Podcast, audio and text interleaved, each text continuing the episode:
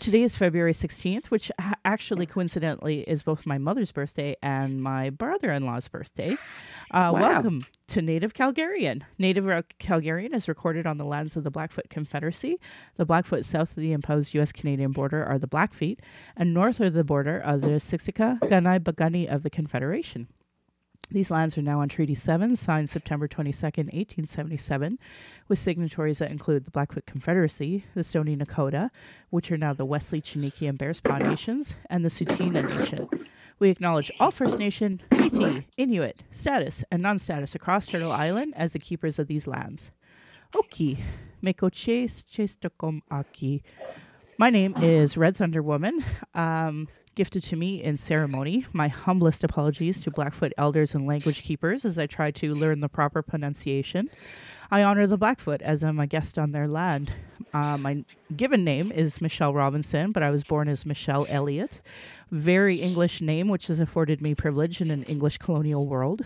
My mother is Northern Slavey Dene or Sahtu Dene, but my Indian Act imposed status card by the Canadian government says Yellowknives Dene. My hmm. father is so Canadian that I am the daughter of the Mayflower and a daughter of the American Revolution while having an Indian Act imposed status card. So I acknowledge my Dene lineage and that I was born in Calgary, but my family is not part of the Treaty 7 signatories. My Dene lineage roots me up in the land of the Hare people, also called the Great Bear Lake people in Treaty 11. I'm a native to Turtle Island, and my Dene nation is a visitor to this area of Clincho Tine Indahe in Sahtu Dene, meaning many horse town, named after the Calgary Stampede. This area, I should also mention, I don't know why, I thought it was in my write up, but this is Mohkinstsis, and I always tap my elbow when I do that because that's a Blackfoot uh, term for this area. Anyway, land okay. acknowledgements are critical for creating a safer space for Indigenous as well as honoring the host as, as a guest. Any mistakes or in misinterpretations are on me, and I encourage questions so that misunderstandings can be cleared up as soon as possible. I do not speak on behalf of all Indigenous, but I can share what I know as I walk my red road. If you're experiencing emotional distress after hearing anything we talked about today and want to talk, mm. call the First Nation and Inuit Hope for Wellness helpline at 1 855 242 3310. It is toll free, open 24 hours a day, seven days a week, and you can text if that's better. And non Indigenous, there are distress center lines in your area too. My Patreon account is Native Calgarian, where you can pledge and support. Thank you to my previous donors for already showing your support. If you value listening and can afford to give, thank you. To those who cannot afford to give but listen in, I'd love to hear from you at nativeyyc at gmail.com, where you can send in your questions or your comments. We are also on iTunes, Google Play, and Stitcher. And I'll give a quick shout out to my super loyal donors Adam, Alexandria, Beatrice, Brian, Celine, Diana, Jocelyn, Judy, Kenna, Leah, Marisa, Natalie, Nathan, Phyllis, Rebecca, the Sprawl, Tiffany, Vanessa with one S, and Veronica. So, I have a wonderful guest on today that I'm super excited to just have a chat with. So, Sarah, welcome to my show. How would you like to introduce yourself? Hi, Michelle, and hi to all the native Calgarian listeners. I'm really excited to be here today. Um, my uh, birth card, birth birth name, English name is Sarah Brooke Cadeau. I um, was gifted the name. well, I have three names, but my first name is a woman who makes knees shake, which was also given to me in a ceremony, and. Uh, I wasn't very happy with that name. I wanted something um, light and fluffy, and you know, like It's a great name, rainbow. yeah, thank you. Like rain, like like rainbow singer woman, or you know, she Sure. brings flowers, or something really sweet. um, but uh, they had other things in mind, and actually, the spirits did say. That's been your problem, as you don't accept who you are, and they have Aw. blessed me with it. And um, that was over ten years ago now. I was born on Coast Salish territories in this so called city of Vancouver. I have been back and forth between Toronto, which is actually closer to my ancestral grounds, Mm, back and forth to Toronto and Vancouver um, my whole life. Um, I've always uh, felt a little torn in either place. Like I, I have my family in Toronto, and then I have my my own, I guess, my own life and my own world here. And I also have my first memories of childhood here. I'm even right now, I'm looking out my window, which is very gratefully a view of the whole North Shore Mountains. Mm. And these are the mountains that I remember from my childhood. And they're specifically just over the Tsleil-Waututh Burrard Band or Takaya, Children of Takaya, the, the, the band of the people of Chief Dan George, and uh, currently, um, of course, the amazing work by Reuben George and his family. Mm. Um, it's just like right above their territory, and it's it looks like a lady in the mountains, like it's like a bunch of mountains that if you look at it, she's just a woman laying down, mm. and that's that's what I remember from my childhood, and so I'm here now again for many years back on the West Coast, and my people are my mother's side, we were raised French. Uh, my last name is Cadeau, mm. which is a great last name, but it's not actually our last name. Our last name was Cadot. Really? And we we we have figured out why we were like so you know the the journey that I've been on is I knew my whole life we were indigenous. And like many half breeds, we passed as French, so we did. We could. Yeah. And we were also, even though we were registered, so my family is registered to Garden River, Ontario, which is Anishinaabe uh, Reserve. I hate to use that word, but uh, an Anishinaabe, you know, compound uh, just beside Sault Ste. Marie. Um, which is taken, and I don't want to. I don't want to take credit for that work of figuring all that out. That was my cousin Anne mm. Parkhill, who really has a linear ability that I don't have. I have developmental dyslexia, so she's like she's a grade five teacher, grade three teacher. So she does like color coding and like amazing. She can do family trees. Amazing. So it turns out that my family is status, which is was a real surprise. But um, we grew up French, and the name Cadeau, beautiful name, means gift, means present. Mm. And then as we did this extraction, sort of of our roots of our family tree because I've been asking my family my whole life mm-hmm. about the fact that grandpa looked native.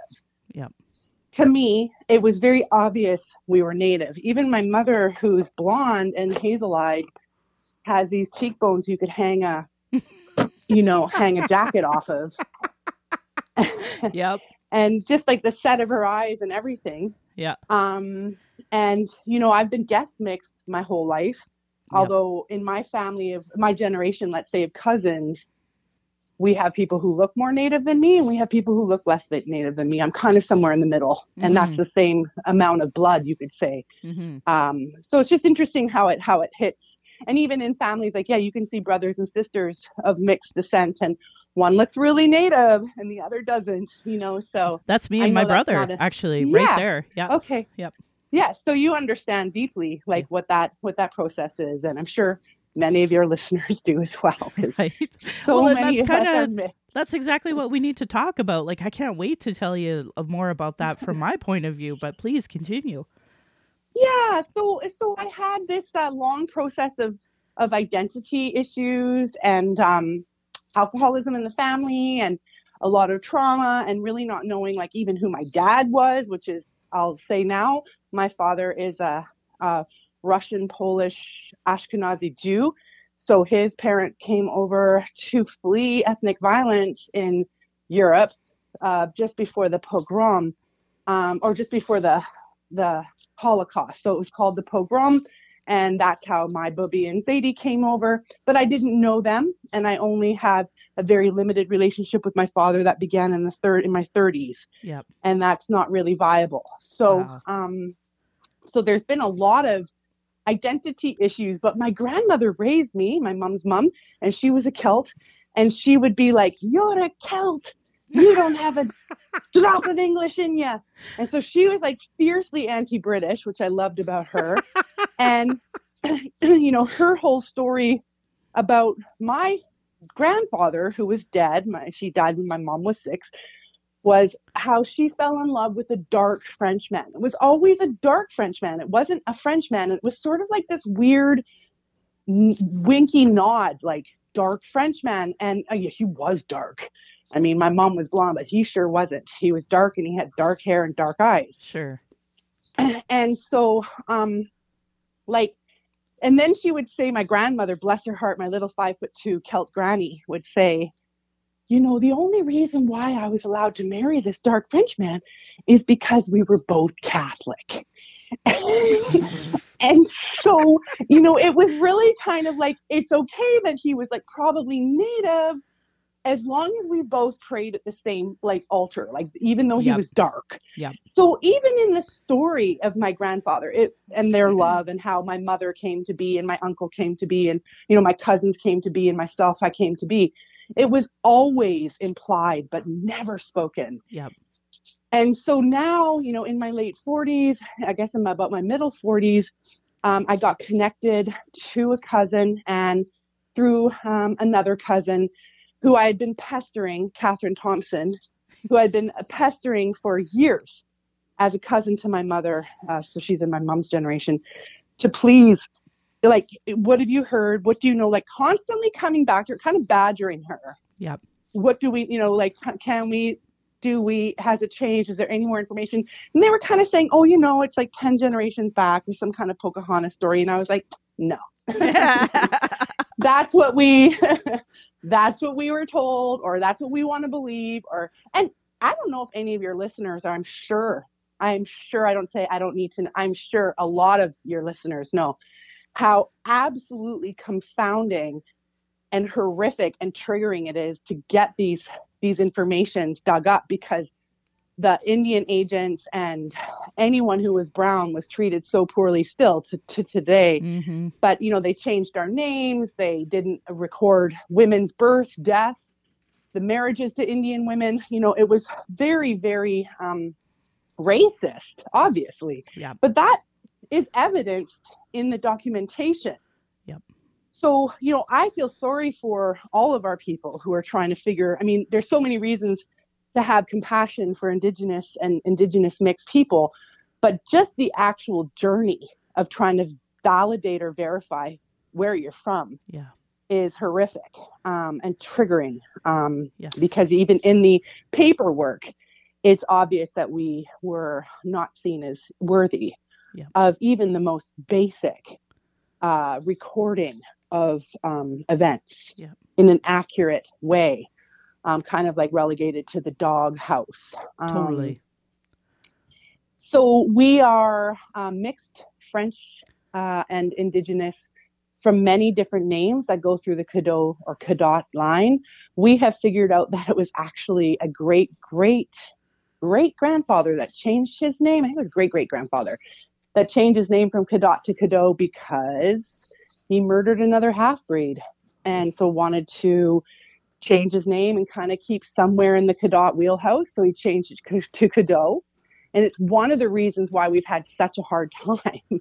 Mm, or he changed it to Godot, or the Indian agent changed it. We don't know, right. Fair. but somehow we got registered. yeah. And and and so we have the Dehems, the Brunos, we have the Hools, and um, sorry I didn't brush up on this before our chat, but we have like No, I think five five recognized mixed blood family names that go through the Cadot Cadeau line. Mm, And I finally want to just bring this around to the good part of the story, which is traveling up to the territory of my ancestors, which is Georgian Bay, with my dear cousin Anne on a fact finding mission. And we were going to go to Christian Island, which is sort of like this historical Metis, cent- they call it Metis in Ontario, but it's not necessarily um, the Red River Cree settlement. It's like, a, you know, it's, it is a name, unfortunately, that's used for mixed bloods. right. And so we were going to go to this Métis Information Center and like talk to a historian up there. But on our way, Nimkii Aazhibikong was being birthed, which is uh, Christi Belcourt and Isaac Murdoch and the Onaman Collective Mm, uh, Language Camp Forever, Culture Camp Forever project that I had been, you know, supporting in my own humble way for a couple of years through art and auctions. And so we were up in that territory when they announced they had been open for four, it was their fourth day. And I sent Christi and Isaac a message and I said, I'm, I'm here on a biological identity search. Can we come through? Yeah. And they said, yes. And they opened, they welcomed to us. And so we show up and it's day four and we were, I'd never actually met Christi and Isaac. So it was also like nice to finally meet them. Of course, like for many of us, they, they are, I won't say heroes, but they're leaders for sure. I don't think it's good to make anyone a hero. Um, but if I thought it was safe and healthy to say so, I would use that word. Yeah, I, love, I love them. I Yeah. love them. yeah. Um, I just don't want to put anyone on a pedestal because then they get they always get knocked off, and sure. it's so unfair what we do to our leaders. So right. um, yeah, it's inevitable. It's not that I don't want people in leadership to be held accountable. It's just the mob. It's the mob mentality. It's the uh, it's the colonial, um, you know, the, the, the hand grenades of colonialism that are sort of implanted in us, where we just decide that we're going to lash out. Mm-hmm. Absolutely. Um, and smear down and do that very, uh, what I like to call the the cheap, the cheap witchcraft, the cheap the cheap wizardry of public smear campaigns is not mm. it's not mm. very medicinal. So no. Um, and unfortunately, they've both gone through that. Um, as well. So, anyway, we show up at their camp. It's day four. We're helping build a kitchen, um, which still stands today. And Isaac, as a knowledge keeper for his territory, um, which he's been trained and you know situated to be, um, just I told him our story and I gave him our family names, and he just looked at me and he said, "You are 100% mixed blood from this territory." He's like, "You can go to the to the center, you know, down the road and ask them. But I'm going to tell you that this is this is your land. This is this is where your family is from. He said all of your names are are well known mixed blood family names, mm-hmm. and they're all from here. so this is where you're from. Oh, awesome! And I mean, it was just a huge um, I mean, Georgian Bay is so beautiful. Imagine finding out that you're from there. I mean, it's kind of a dream come true in a way. Mm-hmm. And uh, and so yeah, it was beautiful, and I and I was quite emotional, and I just sort of said, you know, well, why did we leave, and what happened there? And he said, you know, Sarah, the the the half breeds had in some ways the hardest time because you weren't not that the Indian he's not a big fan of the Indian Act, everybody knows that, but he was like, you know, you didn't get nothing. He's like, you didn't get anything from the English, anything from the natives, anything from the French. So, yeah, you know, if you could leave, you did leave, and a lot of us, a lot of you did. And yep. so, you know, understanding that is going to help you. And I did. I, I, took it at face value right away, and I'd been looking for some kind of um, clarity, I mm-hmm. guess, and and that's that's been a huge anchor point for me. Is to to understand that our family was essentially on the run, like for three generations, yeah. uh, to to desperately get away from being found out. And and I think that's weird because my my other side is Jewish too, so I think I have that like kind of on both sides of mm-hmm. of just like can we pass as white can we pass as, as one of you know are we going to get found out the horrible feeling right? I actually uh, experienced that a lot with my husband and his family, and his family is so ashamed of their lineage. So, and, and it's where really where are they from? It really sounds like they're originally from the uh, east side of Canada, maybe Boston area, and that they kept okay. going back and forth from Boston to um, Rocky Mountain House, and they there's just a break in the family. Nobody wants to talk about what happened here. So I I know my husband has that link and that his family went to Indian residential school, but we just can't mm. find the history like, of it. Yeah. Yeah. So it's awful. It's and it, tragic. Well, what I say, because I heard what you were saying where how you never got nothing. And I always told my husband, I'm like, no, you got all the intergenerational trauma. Probably yeah. the intergenerational healing is in there somewhere if we can release it. But you know you but you don't get the recognition at all. And especially in today's day and age like talking about lateral violence there's so many people that are like you're you're white you're not native or you're an apple. You know there's that constant dialogue happening and we have so many um, like foster kids who were you know forced out of because of government policy from the 60s scoop that's still like in force today. And you know these kids don't even know who they are and then they come across no. these really like hurt people who say these awful things about you're not actually native and how do you heal when people are telling you who you're not or who you are when you know you yeah. are right so oh 100% and yeah. that that is so painful i've worked with alongside youth who you know are just coming out of foster care just like you said mm-hmm. or you know they have other other factors, unwell parents, intergenerationally affected parents yeah. who didn't have the capacity to get on a healing path, you yeah. know, and and you know that's okay.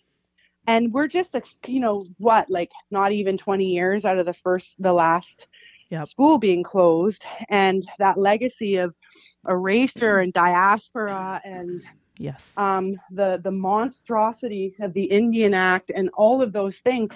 And so we have now this kind of strange hierarchy, um, which I understand. Like I make a point to whenever I'm asked to do work or speak, you know, obviously I'm white passing, so I always acknowledge that I Mm. have all the privilege of being white. In fact, one of my favorite parts of the work that I do get tasked to do is because I can speak to white privilege. I have it. Um, but maybe because of my bloodlines, not maybe because, well, I would, not everybody with my bloodlines cares. Mm. Yeah. if they can pass as white, they pass as white, and that's it, that's all. Yeah, totally. And that's, and, and I don't actually don't think I should really give the bandwidth to judge them for that either. Like, Nope. I don't, it's not my journey Totally. but yeah like even in my own family like there's cousins who embrace this and cousins who don't. Hmm and i get it. I like all i can say is i get it. I don't subscribe to it but i get it. And so um i mean i, I do and i don't. I'm like what do you mean you don't want to know? Like Yeah. we're status. Like we have we're way more indian than we thought. Like we're anishinaabe. Like we have a fantastic beautiful lineage like powerful ancestors that go right back to the first sunrise here. And we have wow just so much beautiful knowledge and wisdom that comes from the land and our language and even if we were always half breeds whoever came in to make us a half breed wasn't a half breed yep. Yep. you know, like those those ties, those Ojibwe Anishinaabe ties, they go back. Yeah. Just because we got mixed in, like my French side was actually here in one of the first boats. So Mm. my French side was here, uh, like at the beginning of the voyageur claims. So wow. um, to to you know open up those trading routes and to make good marriages, which is um, you know a foundation of this country and um, what makes Canada Canada. And you know if there's anyone listening who is looking to research, I was suggested to read A Fair Country by John Ralston Saul a long time ago, and that really helped Mm. to um, have a more uh, academic overview of um, the marriage of the marriage of us, how that happened, how that created our country. Amazing. I love that. Yeah. Yeah. Well, geez, I don't even know where to start. So, um, I my first memories of life are are through vi- domestic violence, actually, and um, okay. yeah so that that's literally where i started understanding life and um you know so i have my white father and my native mom. And you know they would fight fight fight. And eventually it was bad enough that my dad was like okay i'm going to leave you at, my parents and we're going to sort this out. And then i never seen her again um, for for Mm. years. And i actually i even asked him at one point in time like where's my mom? Did she die? And um, right. there was a lot of I, have you ever heard of the term parental alienation? Oh yeah. yeah. So it was that Yeah. only really you know like taking the canadian negative narrative of propaganda against indigenous women times that by a million because of you know uh parental alienation and so i really had an awful point of view of natives native people my mom Mm. all of those things and i you know i didn't understand abuse so like i started counseling in my 20s and i don't know if i've ever not really been in counseling. Um so even to today you know i'm i would say i'm i will always be on a healing journey that will never stop. And today i uh, facilitate um, mending broken hearts and i go to uh, Mm. wellbriety which is based around the medicine wheel mm-hmm. I actually don't identify as having a drinking problem. I've never um, seen it as that ever. Um, so, but I, I went because I wanted to understand the whole. Because if I'm doing mending broken hearts, and that trauma is based around a lot of the folks that I deal with with missing and murdered Indigenous families, have a lot of um, issues that they that are linked back to addiction, which we all know is rooted in trauma. Um, you know, there's just this huge gap in uh, mental health services in Alberta, let alone specific for Indigenous, let alone specifically decolonized, let alone around the medicine wheel. you know, like we're going down a long track here of will we ever be having services for Indigenous? And the irony being, everyone in Canada thinks that we not only have you know, um, equal status, but special status, and all of these services and monies for us. And it's like, the opposite narrative there actually we're oppressed people and the monies are actually not for us and we actually don't have services for us. And so it's just kind of trying to figure out where i fit in this you know um, i find that there's a lot of gatekeeping in nonprofit. I find that there's a lot of gatekeeping in general. Um, a lot of white people have made a living off of being the white savior to indigenous people here in Calgary anyway. So mm-hmm. there's a lot of like where do I even fit when I'm native? I know my history, I understand other folks and like you know, I go to seminars and such with folks that have masters and PhDs. We're in the washroom, they're not even washing their hands properly, and I'm like, yeah, you're you're teaching me, are you? So, you know, you know, so where do I fit in all of this? So, um, don't get me wrong. I so I run a book club on uh, actually Monday, so tomorrow night. So once a month I do a book club on uh, whatever the Indigenous author of the day is, whatever the Calgary Public Library can get for us, and then um, and then we switch the next month into a section of the Truth and Reconciliation Commission. So that way, we're always, our, you know, I'm focusing with. Uh, it's mainly settlers that are there.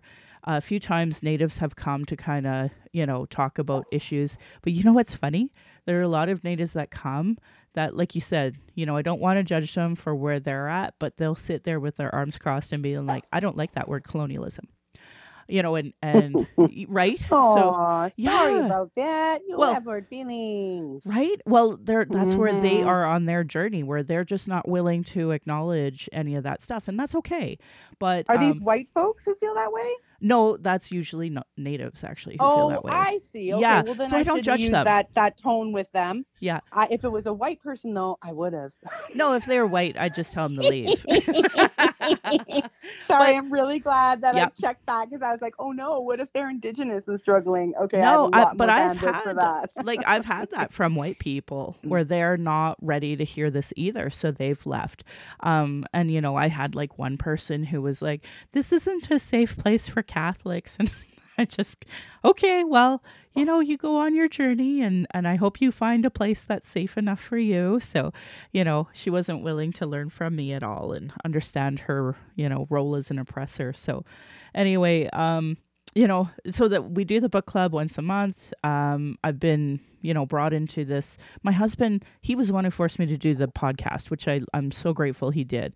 But he also does two other podcasts. And one of the podcasts he does is um, a, a, recovery one, and they kind of brought me in and introduced me to uh, the well, or I guess the um, not Wellbriety, but the White Bison Society.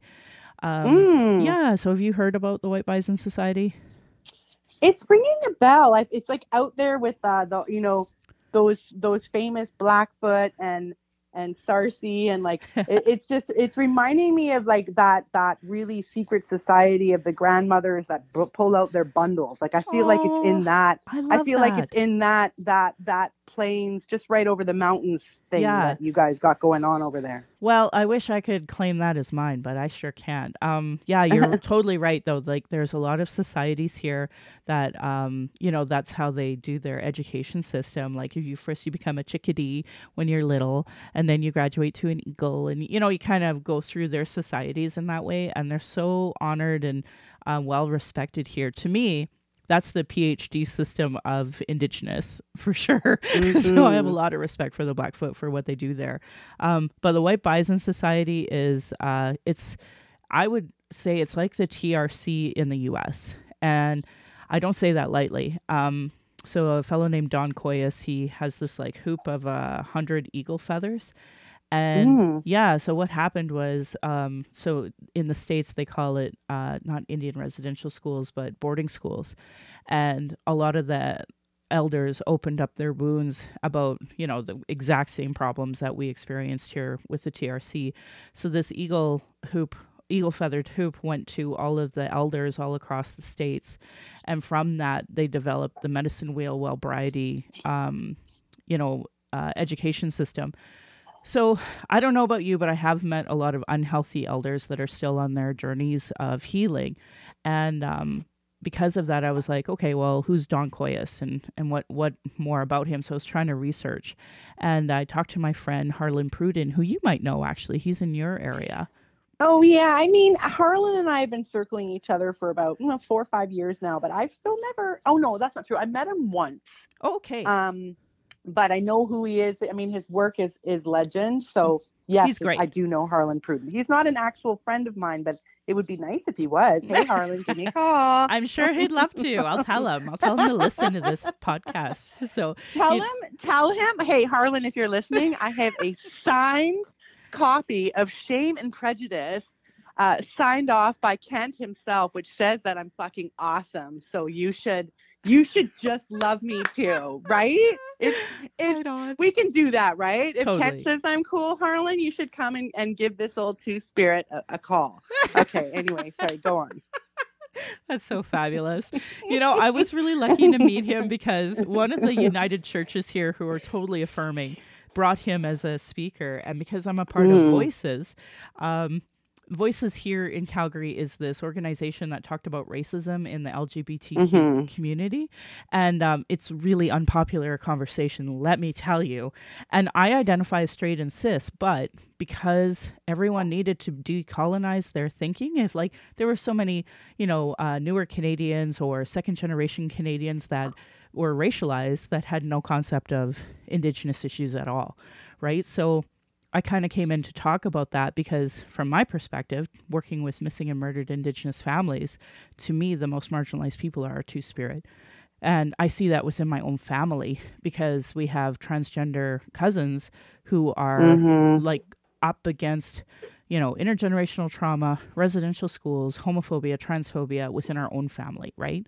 Um, one of my episodes actually has one of my cousins on there, and, and we we're Mm. talking about, um, you know, the work that they're doing out in Ontario, things like that. So, anyway, anyway, um, because of my association with Two Spirit or with um, Voices and talk and trying to advocate about Two Spirit issues, um, you know, it just was natural. I ended up in in Voices, and my daughter, who's twelve, is not identifying as straight.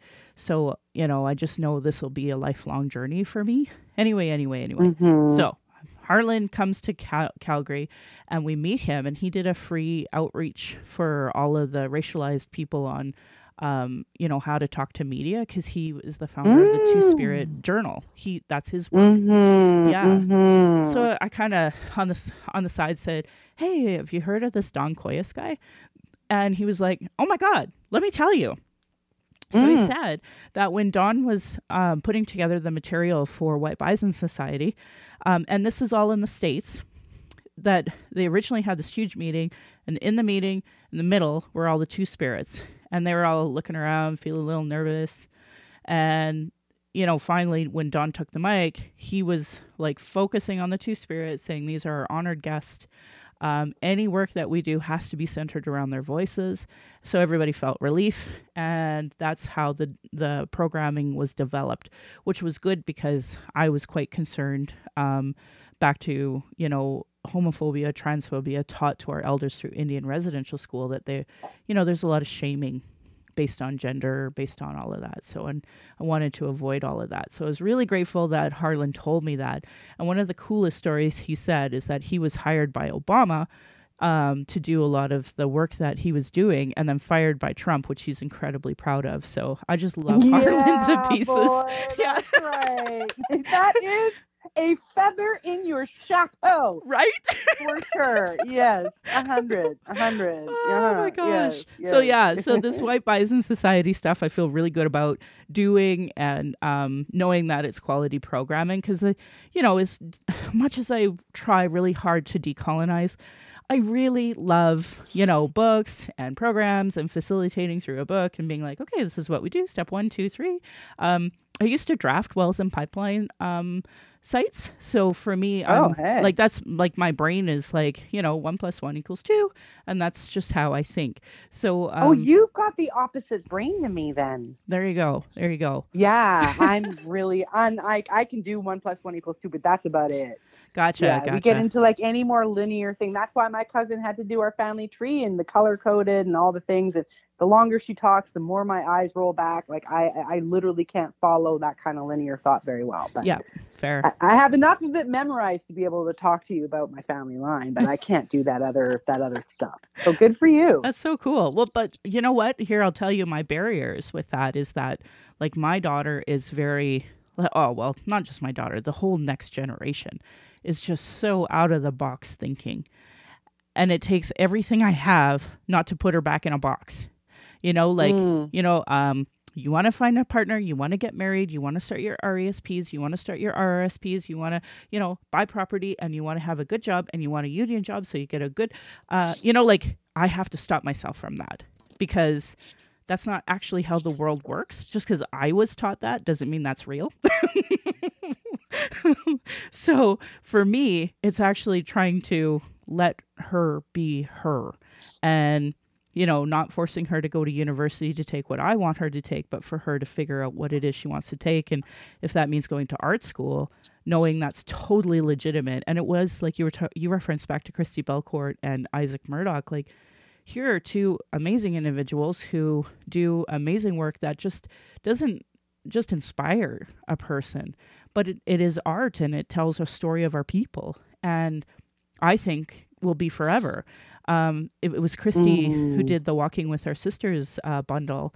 And I was Mhm. so I was running for uh, municipal election, so I knew I wasn't going to be in the whole board. You know, I think it took three years to get it here, thanks to some amazing work from the folks here. And I was in the middle of running for the municipal Okay, election, yeah. so I, I kind of came at the very tail end of it.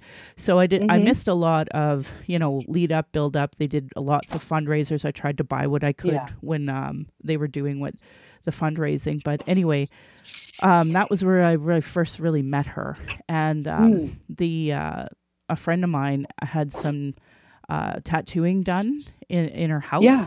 So I got to Aw. witness that ceremony, which was amazing, Mm. just amazing. So beautiful. It really was. So beautiful. So I see so much more, and actually, that's what gave me permission to really feel comfortable tattooing my arms because, uh, again, Did you self tattoo or did you get someone to tattoo for you? I got somebody to do it for me. oh, good for you. yeah, Sorry, so- the way that you said that just gave me pause and made me think, holy crap, did she uh, hand gun herself there or, poke herself there? No, I wish I was that brave. Um, but what happened was, or that gifted.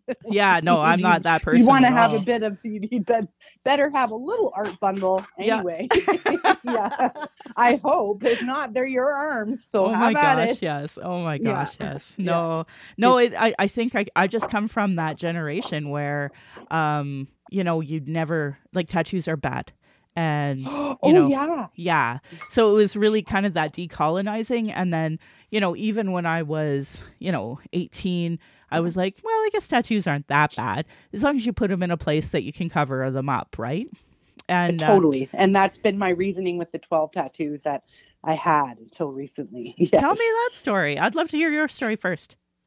Well, um, what I wanted to say is, um, yeah, on the subject of, of tattooing is, you know, and de- decolonizing is when my when I was a child, I had I have had three fathers. Uh, one of them who made me, who I again never saw again, and then I, or never, you know, saw much until I was in my in my 30s, and that's not a viable relationship. But um, I had um, my adopted dad who raised me, and I, I owe him a great deal and um, he he pointed out some women downtown in Toronto when I was about I'm gonna say 10 Mhm. and we were driving by and I, I'm gonna say it was a low income part of town. Uh, I don't remember if they were uh, BIPOC people. I don't remember that at all. I just remember my dad saying to me kind of really sternly don't grow old and be like that with a cigarette hanging out of your mouth and tattoos out all over the place. Oh boy. and it was really like you know and and amongst other things it's it's it's, it's been a barrier. Like i i have big tattoos now and uh, some of them are visible most of them aren't visible. And Mhm. i think it's because of that. But but what i i managed to do is when we went to Nimkii Aazhibikong i asked christi and isaac if we could um i really wanted a, a Mishipeshu which is um one of our are spectacular beings um, of of of uh, Ojibwe or Anishinaabe myth, um, teachings and storytelling uh, figures of our of, of our ancestry. And um, I had my moon, so I was unable to get hand poked at that time. Mm. And I've uh, been other people have said that they will hand poke me, uh, and it just hasn't happened. But when I was in Toronto last, um, I had a little date with one of my youth relatives, Nanook, real, who is, um, you know, Inuit, and also Isaac's adopted uh, child. Mm. And they do the Feeding Canada Inuit food um, raising. Um, they're very, very active as a youth, visible youth leader. hmm Um, and they're also, you know, like I said, Isaac's adopted child, daughter. He does call call them her daughter, but but um, I believe she identifies as non-binary. Mm. So they identify as non-binary. But I guess I I guess they may be like that. Isaac adopted them as a daughter. So that's Mm. between them um, Sure. or child. I'll have to get that clear.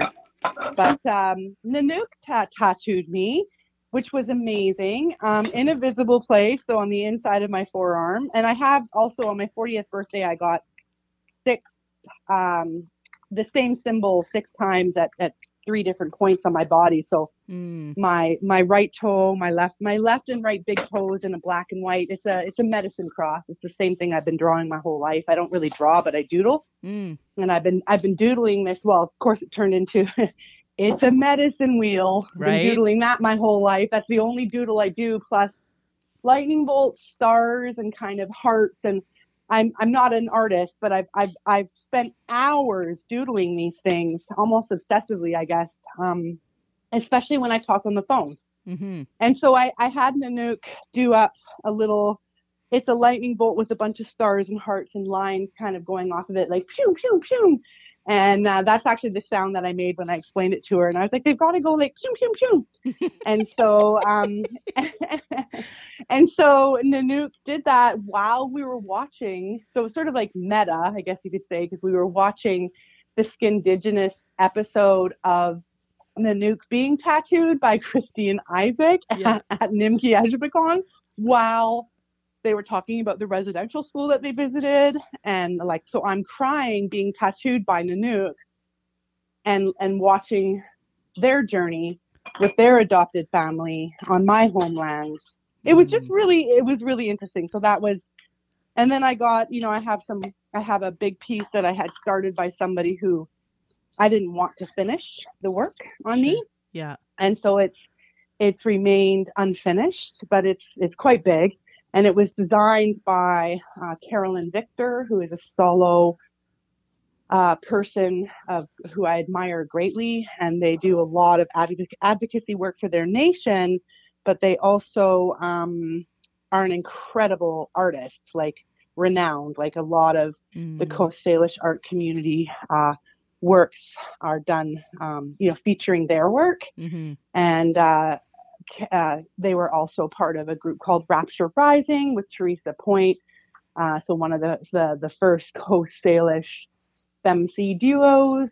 Um, that was quite a while ago, um, but they but uh, Teresa Point has gone on to become Kalia and has their own solo career. Mm. And uh, so yeah, it's just tied into the to the um, the host nation people that I'm grateful to uh, live and work amongst and and around. So um, so yeah, so that's my little my little dividend on tattooing, and and I hope to have more. And especially I'm looking at as I approach 50, you know, I'm looking at maybe having my hands done to really um, take that power back hmm and I'm I'm looking at um, whatever comes up for me.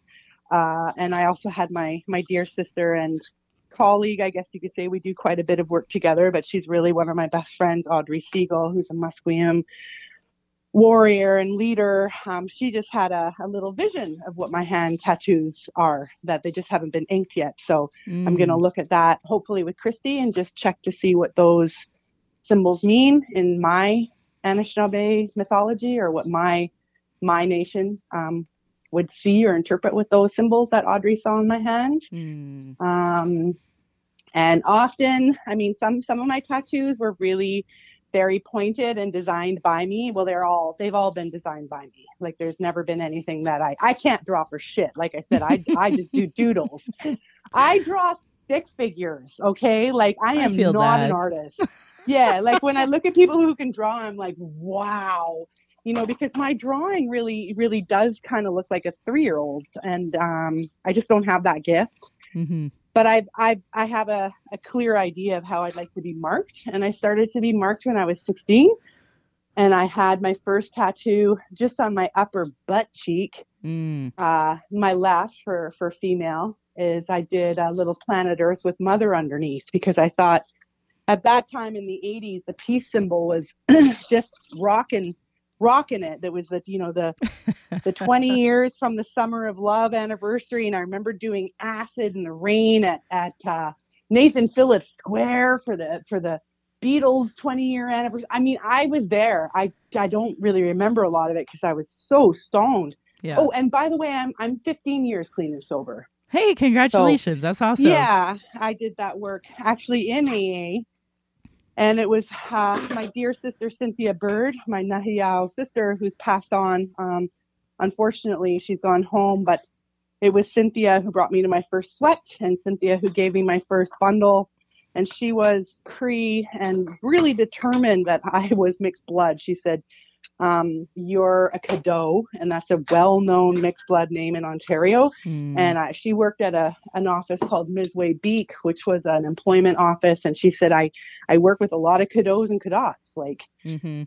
um, and so that was uh, that was my first kind of introduction in a way. After looking for ceremony for years, started looking for ceremony right around the time I got that first tattoo of Mother Earth. And I rejected the peace symbol because I thought, well, what if it goes out of style again? Which of course it did.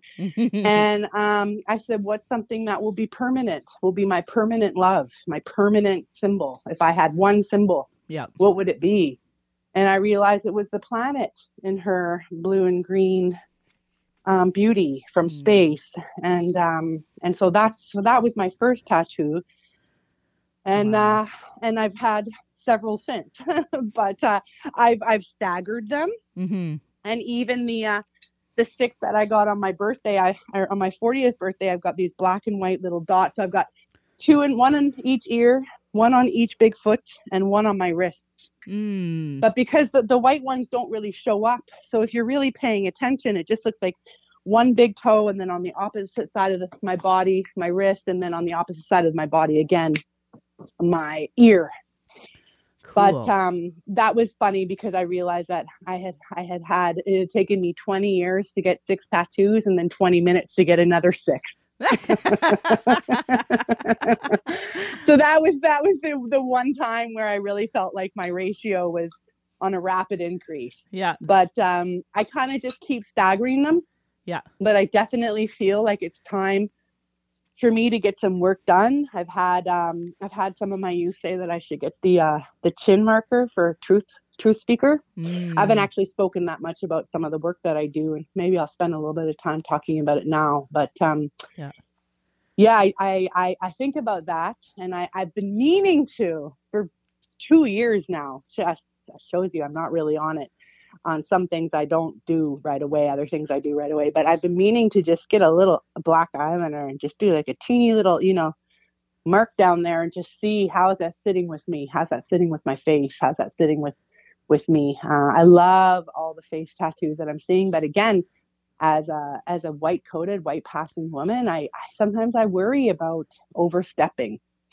Um, specifically, I think I started earlier by saying when I'm asked to speak, I identify obviously with my Anishinaabe lineage, but I list all my other lineage and I also say like I have all the privileges of being white and I can't speak to being raised on a reserve. Mhm. Although my last my first 7 years were quite chaotic and I did I did spend several, you know, nights alone in motels while my mom was out um, doing what she did at that time and we were in poverty and addiction and it, it was quite chaotic Mhm. and dangerous and a lot of neglect. Um, my mother went on to become very successful. So it's, but my my imprint of my childhood is is very much on par, essentially, with what a lot of our more visibly Indigenous youth have gone through. Mm-hmm.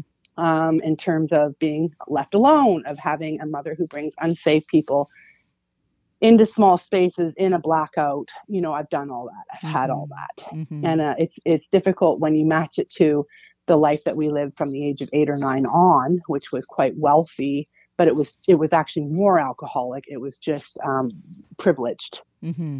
Um, but I didn't have any emotional security or any kind of um, health uh, focusing or child focusing. It was all focused on parentalizing um, a drunk parent. Mm. And so, yeah, so that was that. So, what I do currently is I work. Um, it's funny, I'm, I'm going to say this more towards the end, what I would assume is sort of towards the end of our conversation, but what I do currently, or what I've been doing for the last 10 years, is I do trauma release work mostly on reserves. Mm. I've always focused on the reserves because that's where I was told to focus. Mm. I didn't think it was possible when I heard, you know, what you could say is my grandmother's voice telling me I was going to work on reserves.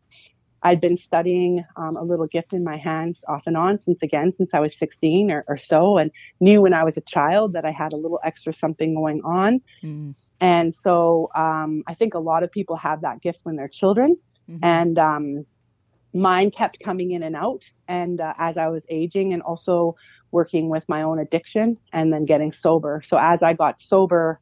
I was directed through, I guess you could say, my grandmother voice told me about 10 or 11 summers ago when I first came was coming back from a Sundance in Manitoba that uh, they said uh, you're going to work on reserves granddaughter. And I was like I'm not going to work on reserves. I'm not native enough. I'm not talented enough. La la la la la.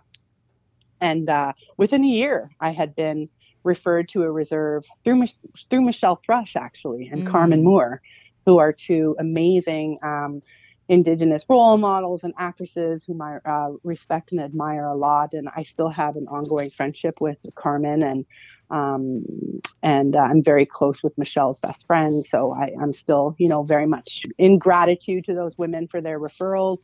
And she referred me to a reserve in Interior Salish territory, aka the Syilx Nation or the Okanagan. And I've been working essentially in that area with that those communities for 10 years. Wow um, and I work uh, I work a, a, certain percentage of the months uh, out there, and then I come back to Coast Salish territory. So in a way, I kind of feel like a feather runner. Like I I go there and I do that work, and then I come back here and do organizing. Um, in the last three years, I've really stepped up as a community organizer. It's not a new job; it's just something that I put down, I guess, for a while, mm-hmm. um, especially around getting sober. Um, I left my career as a MC and a vocalist behind to get sober. I used to do a lot of community organizing around arts and uh, resistance work. I did uh, the first song ever dedicated to the women taken from the East Side um, with Ndidi Cascade, who's a beautiful um, Nigerian mixed MC, a really well regarded MC. About 20 years ago, we did a song called um, "And the Silence," and it was uh, an anthem for women taken from the downtown East Side so that was something that um, you know I co-created or had the vision for, and then brought in the the players. And you know I've always been very vocal about MMIW um, and MMIW uh, Two Spirit and Girls. Um, mm. and so, with my work that I do on reserves, I'm doing a lot of work with trauma release and a lot of work with sex sex abuse survivors. Mm-hmm. And um, I've become over 30 years of study on, like I guess you could say, the reclamation of women's bundles. Mm. I've been really mm. obsessed and kind of driven by what happened to our songs, what happened to our ceremonies, how come like even not really being able I, have been i've been self-identifying as metis for a long time but quite shyly mm-hmm. because i didn't know if we were metis metis or some lost mix of mm-hmm. something with mm-hmm. french and i i didn't really know how heated the politics were uh, rationally i just knew internally that that was an important thing to know yep and because i didn't know I didn't want to use the word Métis, but I still did, like quietly. Yeah. Um, like some of my native MC friends that I made 20 years ago, uh, 25 years ago now, who were, you know, little native youth movement MCs and like quite, quite active in the, uh, not only in the arts community, but the resistance community. I identified as Métis with them. Now, you know, 20, 25 years later, it's so nice to be able to say to them, you know, where I'm from. Sure. And like, I know that they're happy for me because even if they look browner and they have more access to their own heritage, their own ancestry than I've had, they still love me enough and, and also probably appreciate enough how many mixed people suffer. Um, and then where's our place?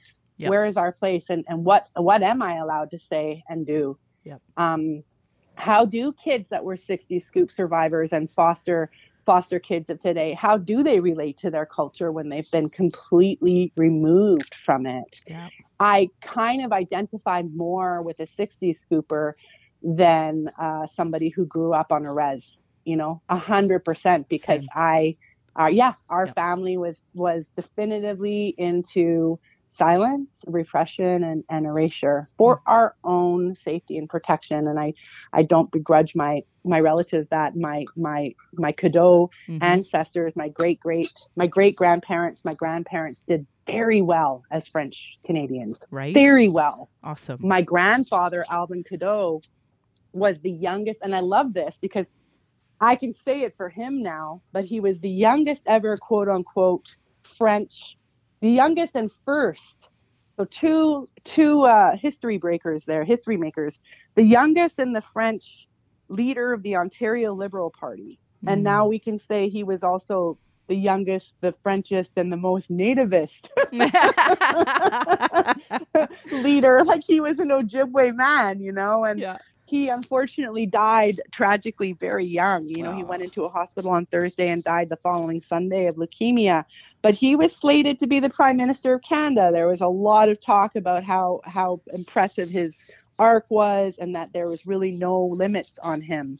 And Mm. he did that because he could, because he was a quote unquote French Canadian right. but as as it goes back to our story my family story the legend of my my grandfather alvin and his wife my grandmother the celt alice mary it's really about him being a dark frenchman and so i want to claim that. I want to state that for the record that alvin cadeau wasn't just the, the, the first French and the youngest ever leader of the Ontario Liberal Party. He was also an Ojibwe man. Aw. And I want to say that. Yeah, it feels really good to be able to say that. And that, you know, he was clean cut. He used to work during the day and then take English lessons at night. He had very strong visions of what his career would be, that he had uh, aspirations, that he was ambitious, hardworking, and focused. And he had a, I guess you could say, a leadership bundle. And then his father, who was also um, a Peter Cadeau, I think the last of about four Peter Cadeaus in a row. Um, my great great grandfather Peter Cadeau was the head of the Carpentry Union and was an organizer and a and a community man as well, and Mm. also an Ojibwe man. So I would like to state now, currently, as an as uh, speaking as one of their descendants um, on behalf of my ancestors, that I too do a lot of organizing for my community as a guest on Coast Salish land. In a way, it kind of started with going back to my territory and meeting Christi and Isaac, and, and I really see that now. That to have that affirmed was, in a way, it gave me permission Mm. To begin to state who my people were, where I'm from, and that my my family moved migrationally around that bay. Yeah. Um, and then since then, they they I I volunteered to organize their art build out here, Mm-hmm. and I asked permission first from uh, three different. Uh, I can't call them matriarchs because out here that's a really that's a designated title, and it's it's um, as much as we mean it in a good way, we can't use the word matriarch on Coast Salish territory or actually anywhere through unceded uh, what they call British Columbia because the clan systems are still alive here, which is what we're seeing in Wet'suwet'en. This Mm. is a clan system Yep. of matriarchs who are guiding the chiefs, and the chiefs are the public face of the matriarchs um, roles as the, as the holders, Mm-hmm. but it's the matriarchs who make those decisions. So I asked three Coast Salish lead women, I guess you could say, if they would mind if I did this as a as a envoy from their from the territory that Christi and Isaac live on. Is it okay if I organize for their art build out here? Mm-hmm. And they're like, we don't want to do it, so go ahead we're busy. and um and so I did. And that's another funny thing, right? Like when Yeah. you ask permission, like from people who you see as our leaders, it's important to ask permission, but it's also almost 100% i see quite a bit of, of fatigue right that people are like would you please do that Yeah, pretty Like- much. like thanks for asking that's really important and duly noted Yeah. but the answer is no i'm not able to do this so can you No, but for real, that's a even with the Wet'suwet'en rallies. Like I seen a Native woman ask, like, "When's the next rally? Why aren't you guys doing more?" And I was kind of laughing. I'm like, I don't know, maybe you could step up. you know, that would be great.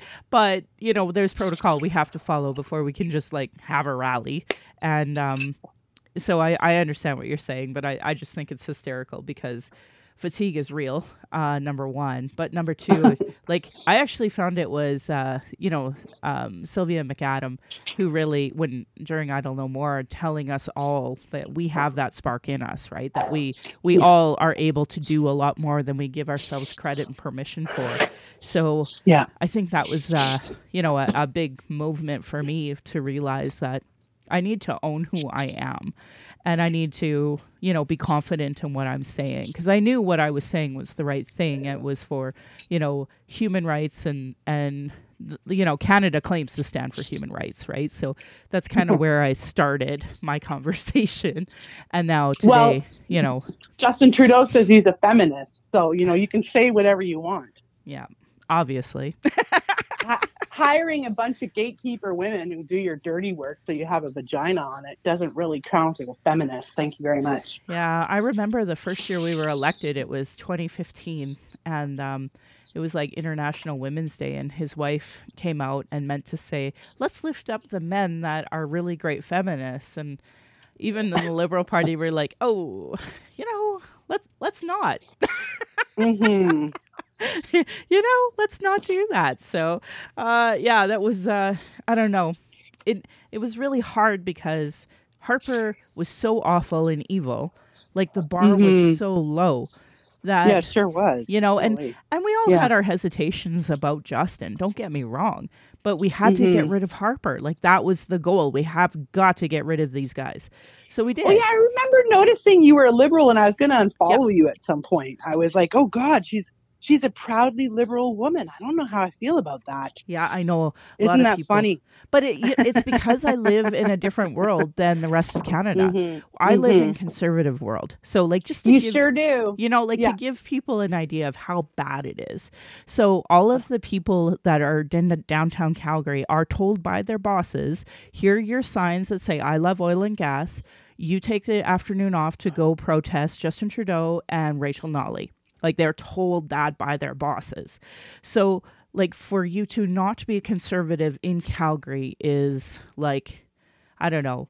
It, it's the worst thing in the planet, right? And for me, I wanted to work on systemic change, and at least by being liberal, I had that platform to be able to talk about it because here the conservatives rule. So like I would knock on the door and they would like, you know, not just slam in the door on me, but like punch me in the face, kick me down the stairs, and then slam the door. And it's like, okay, we have got to fight this bullshit. Who are the Tories' worst enemies? So that's how I became Yeah. a liberal. And um, only because here in Calgary, it's uh, it's a different ball of wax than every everywhere else. Like I understand where other people are coming from. My own uncle, um, he was uh, part of the union up in Yellowknife, and you know I have one uncle who's an NDPer, one auntie who's a liberal. Um, a lot of my indigenous side was liberal, and so it was accepted for me. But I mean, I'm coming from an ultra conservative family with ultra conservative Catholic views, you know, and and for me, I'm like the liberal of the family. Like, you know, well, I don't know if we have to follow that, and everybody's like clutching their pearls. What are you talking about? so, and actually, uh, going down the red road, there's a lot of my family that doesn't actually think I should be doing this at all. That I should be working Oh, harder God. at fitting Oh, in. yeah. yeah. So, oh no, for sure. Yeah. Like I know that my, I know that my, especially my dear cousin. I doubt he'll ever hear this, but Rob, he's like the most like my brother, and um, you know, he's he's interested in in grandpas in in who we are, but he's married to a Sikh woman. His children are brown. They're already facing a shit ton yeah, in Ford country out there. sure. So, you know, like I don't I don't need to belabor the point. Like he's married to a beautiful Sikh woman. Like they have mixed race children who are visibly mixed race. So I don't need to like go on about, you know, how important it is to claim our identity. Like he's working with that in his bundle right now. He's got three young girls in a in a society that really treats young brown girls way worse. So, yeah. you know, um, I don't, I, again, it just feels preachy. Like it feels preachy to be like, but what's interesting is like, and I've been, I've been the, the weird one forever. I've been, I've been doing ceremonies. I went to India and Europe for five years. You know, I've, I've always kind of been on this spiritual seek. And now that I, you know, I know my, my people, you could say mm-hmm. it's narrowed it down a lot for yeah. me. Yeah. But it's also fraught with issues because I'm white passing, and I also wonder, how much I should be out in ceremonies. And I see people who aren't white passing, who are just plain old white, sometimes have a much better time than me. And uh, I, I, feel like that mixed blood thing is real. Like I really yes. struggle with um, placement. Like I, I, I struggle in ways that I don't think white people with money do, you know, who come in and can support. Yep. And so they become financial sponsors and um, the work that I do for ceremony or the work that I do for my community, like I don't, I don't, uh, I don't want a virtue signal, but one of the things that came out of organizing the art build out here for Christi and Isaac, which was very successful, we made about 400, 500 banners, which have since gone to the appropriate agencies to hold, because um, mm-hmm. I couldn't do that part of the bundle. I couldn't um, hold on to the to the work. Mm-hmm. I did the organizing along with uh, Jennifer Brousseau, who's also Isaac's cousin and also from our territory. I did that work um, also with some other helpers, um, not just me and Jennifer, but I did a lot of the work and I did a lot of the before, during, and after work. So mm-hmm. I passed those banners on. But what came out of that was Christi and Isaac put me forward to the Manuel family to organize their, to help with their auctions. Mm-hmm. And so I have um, they, I have known Kanahus, um, not intimately, but uh, peripherally through the Native Youth Movement for, like, again, over 20 years. And um, Kanahus and Mayuk, her twin, and her younger sister, Snetetqua, we were on a, a, conference call with Christi and Isaac, and they gave me the go ahead. And I've been working with Snetetqua for two years doing their fundraisers, which has been awesome. So I've helped to raise quite a bit of money for that family, the Tiny House Warriors, to continue their um, land back camp, which is to actively stand in the way of the TMX pipeline in their territory, which is a Secwepemc, territory, also known in, in English as Shuswap. And um, they have, uh, through a lot of different supports, not just auctions, they have managed to build five uh, houses, tiny houses that stand in the way of the TMX pipeline and that are uh, actively stopping a man camp from from from building. Mm and I've been doing uh, just tons of organizing. Like, actually, I'm going to have to wrap this up because I've myself yep. and Audrey Siegl from Musqueam, and in in conjunction with her, with the actual uh, matriarchs of her territory, the Musqueam people, the Point Sisters. Um, we are coordinating the organizers, all the youth organizers, and some of the orgs to come together today to do a debrief, a defrag, and to center especially visibly Indigenous youth, trans, Two Spirit, um, Crips as well, like our, our relatives who are in wheelchairs, basically to center their safety as uh, far right um, rhetoric gets more heated because white supremacists are just looking for blockades to dump their toxic vitriolic poison onto. They're just looking at this point for someone to unleash. And if it's a young Indigenous woman or a young Indigenous queer person, that's all the better. Yep.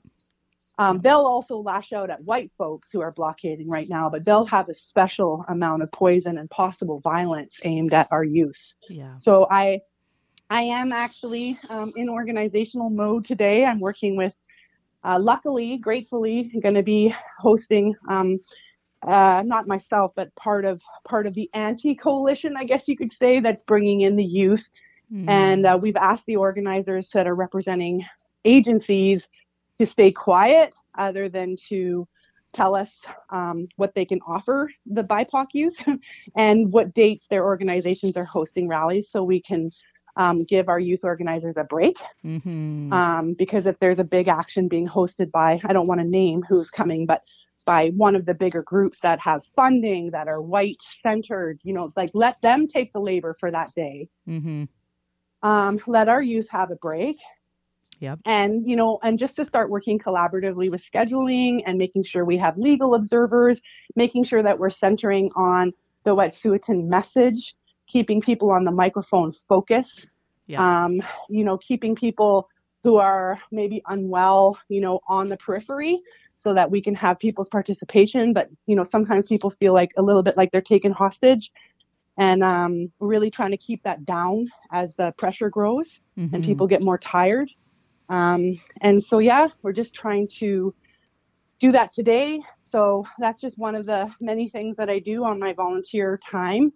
Um, and uh, I've also just started um, a council that I'm calling um, the Women's Warrior and Leadership Council, West Coast Edition, Coast Salish Lands Edition. Mm. Um, we had our first meeting to talk about how to strategically um, sort of do some strategic anti-violence work that's really cutting edge with men. Yep. And so we invited, and, and this is also to wake up the, the council fires. So how do you do that as a multi-nation group within Coast Salish land, Coast Salish law? Yep. And so that's been a, really interesting conversation about getting permission and how to do this in a good way. Um, and obviously, we do have um, Coast Salish women on our Warrior Council. And so we're, we're, we're working on how to uh, help to birth or midwife men's councils, youth councils, and two spirit councils. And of course, transgender women are welcome to sit with us or on the Two Spirit Council. We can't tell them where to sit, and we're just hoping that they come and join us. And um, and so yeah, that's something else that's that's happening because we've had Awesome. several instances recently of predator alerts happening within the ceremonial community Yep. and and finding it really difficult to organize conversations with unfortunately with with male ceremonial keepers who always want to do the best but that there's still like some maybe some entitlement there Yep. And Um, healing. and and healing yeah. and it's like me like i get it because i'm white i'm white passing and so i get that it's really difficult when you're swimming in it to Yeah. really know that you're like in that privilege ocean Yeah. um and so it's the same with our men when we talk to our men about like somebody who may have been on the national most wanted list up until a year ago and Mm. now that they're sober they're fine and it's like well can we decide that Yeah. Exactly. um, and like no, like even in AA, like where it's even in AA where it's like the most predator heavy population possible. Yeah. Um, they say, what do you get when you sober up a horse thief? You know, you get a sober horse thief. Yeah, well, and that's So- kind of the mending broken hearts component where it's like there's nothing worse than, you know, someone who's like a sober drunk and, and they have all their trauma, but they haven't healed the they haven't healed. So then they bring that even though they're sober. So, yeah, that's kind of that component of mending broken hearts, right? Yeah, so we're we're working to um, to really to set up predator alerts in a safe way for women and children, as, and and to come out as a group of identified leaders, um, not self-identified but identified leaders Mhm. um, who have already given so much to their community, and so now I'm on the next leg of the journey, which is holy crap, how do I how do I get funding to to develop like cutting edge workshops? Like we want to call them courageous conversations yes. um, and we want to frame everything in our teachings and we really want to be able to because like the mmiw report won't do this for us Nope. the truth and reconciliation report won't do this for us Nope.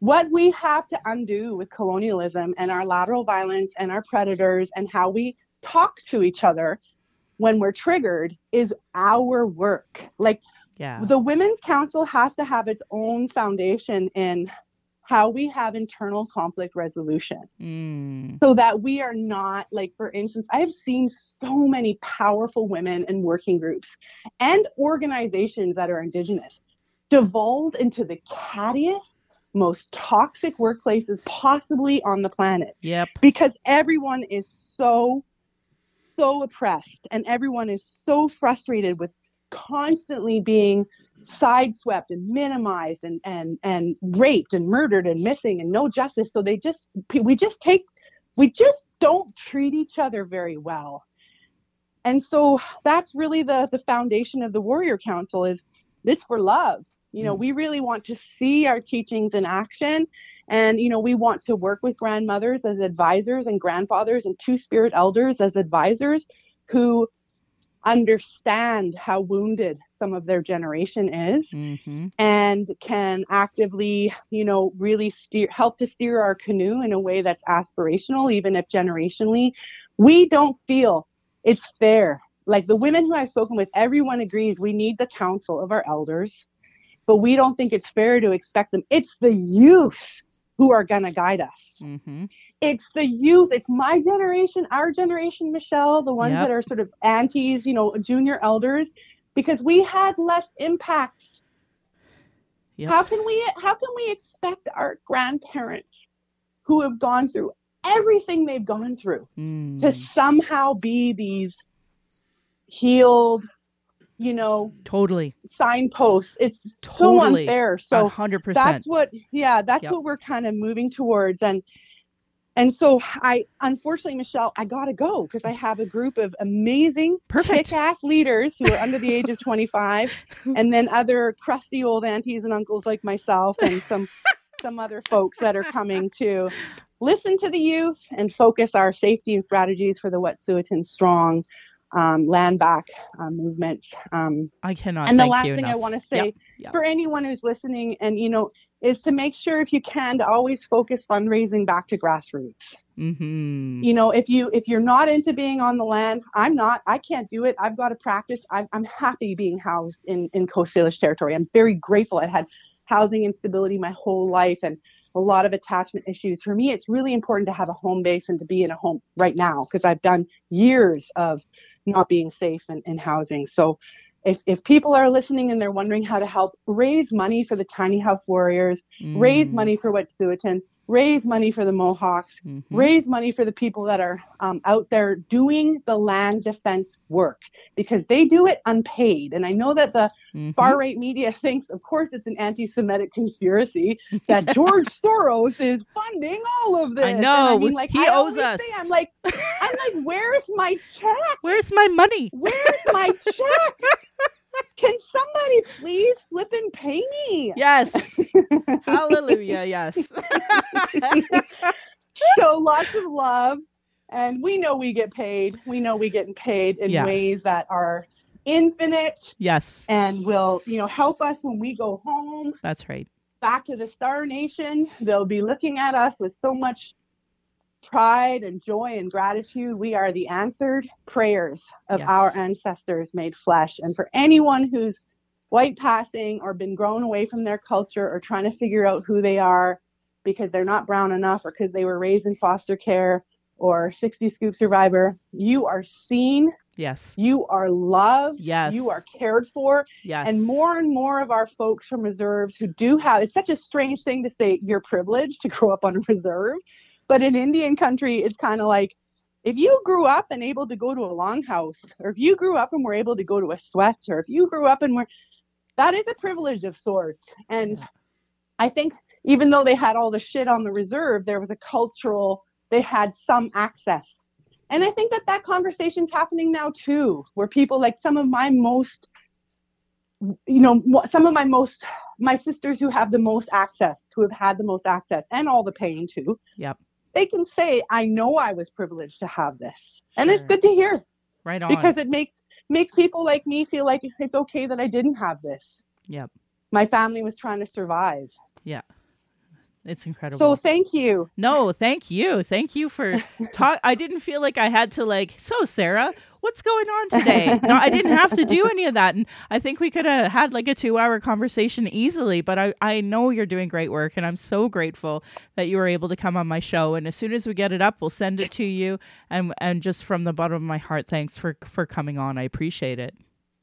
thank you so much for having me again i feel very honored and appreciate um, just the opportunity to be able to share a little bit of my journey and a little bit of how i make up for some of my privilege as well as you know take my space Yes. as a race woman and to do the good work to speak to especially i love speaking to white people about white privilege because hey i can do it yeah, no kidding. I hear you. Well, well, if you have something really cool that you want to talk about that's coming up, please know you are welcome on my show anytime, or we can Oh, continue the conversation from here, whatever that looks like.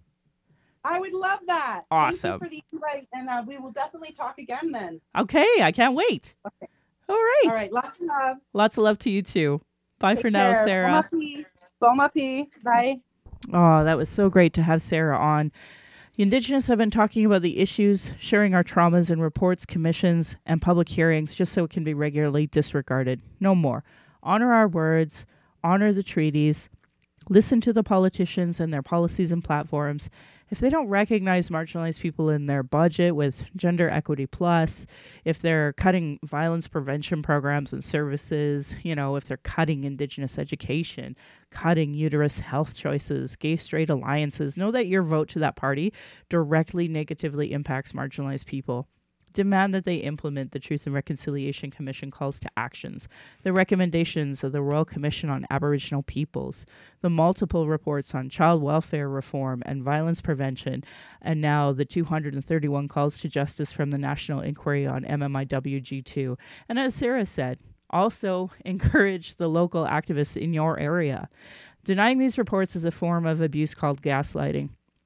Our people are experiencing extreme racism in the educational and health and justice institutions, with multiple reports that say the same thing. Demand change from election platforms and politicians. If they do not understand colonialism, race, privilege, and sexism, they literally have zero business running. Uh, this should be understood by all parties, all local politicians, community organizations, sports, etc.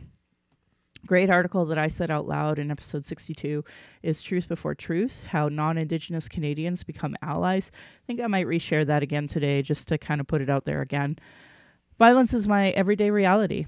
Every Indigenous generation has faced it. That's why I started this podcast, just to speak freely, without interruption, without tone police, without leadership shaming, without gaslighting questions, as many people don't want to hear Indigenous opinions but sure want to tell us theirs, and by people who know nothing about Indigenous, know nothing about colonialism, know nothing about the constant surveillance of Indigenous people, our protests, our vigils, our rights, just typical microaggressions.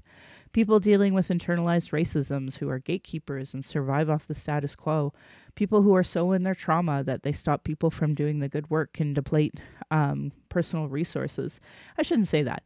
People who are so in their trauma that they need extra help by more folks. That's why I want everyone to step up on that. Anyway, internalized and external racism is an everyday reality for Indigenous people, and I think Sarah really alluded to a lot of that. Sad we needed a podcast for this boundary to be heard, but here we are. My hope is that my daughter and my family will be proud in the future trying to discuss these present day issues in a way that they can understand down the road. I want to continue by putting cultural safety into action.